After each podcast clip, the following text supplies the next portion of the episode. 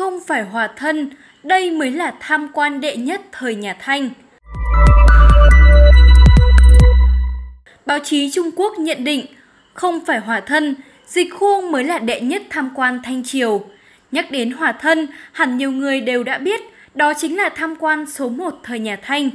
Có câu gần vua như gần hổ, nếu đem câu nói này áp dụng với hòa thân thì không thể sai.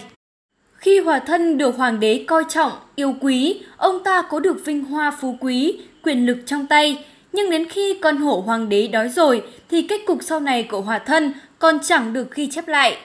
Song có lẽ các bạn hẳn chưa biết, vào thời nhà Thanh vẫn còn có một tên đại tham quan, số tiền tham mô được cũng chẳng hề thua kém hòa thân, nhưng ông ta lại thông minh hơn hòa thân rất nhiều.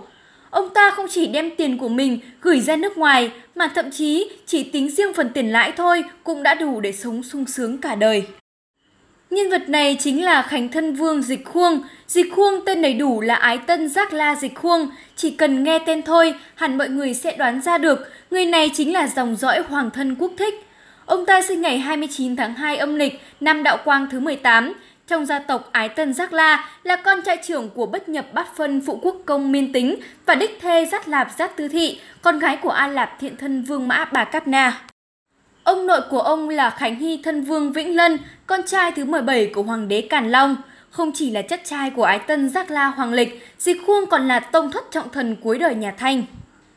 Năm Quang Tự thứ 20, Dịch Khuông được từ Hy Thái Hậu phong làm Khánh Thân Vương.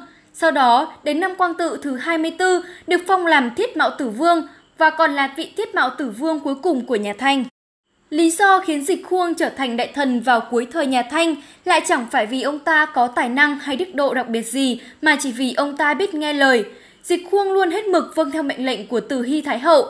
Hơn thế, ông ta không chỉ tham lam mà còn biết bán. Bản hiệp ước Tân Sử nổi tiếng giai đoạn lịch sử cận đại chính là do Dịch Khuông cùng Lý Hồng Trương toàn quyền phụ trách ký kết.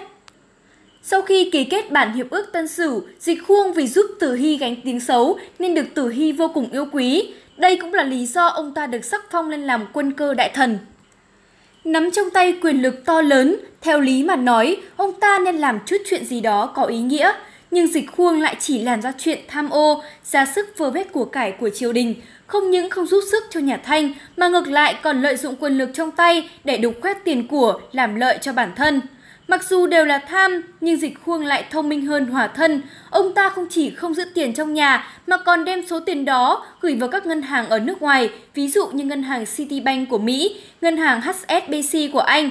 Theo trang báo điện tử Sohu Trung Quốc, chỉ riêng tại ngân hàng SHBC, viên quan này đã có một tài khoản gửi lên đến 2 triệu lượng bạc trắng, còn tại ngân hàng Thụy Sĩ là 7 triệu bảng Anh. Không những thế, sinh thư của ông ta chính là nhà cũ của hòa thân xưa kia. Với số tài khoản, với số tài sản được chuyển ra nước ngoài này, chỉ tính riêng tiền lãi cũng đã đủ cho nhiều người tiêu xài cả đời. Lý do khiến Nhật Thanh sụp đổ chắc chắn chẳng thể thiếu trách nhiệm của những kẻ như thế này.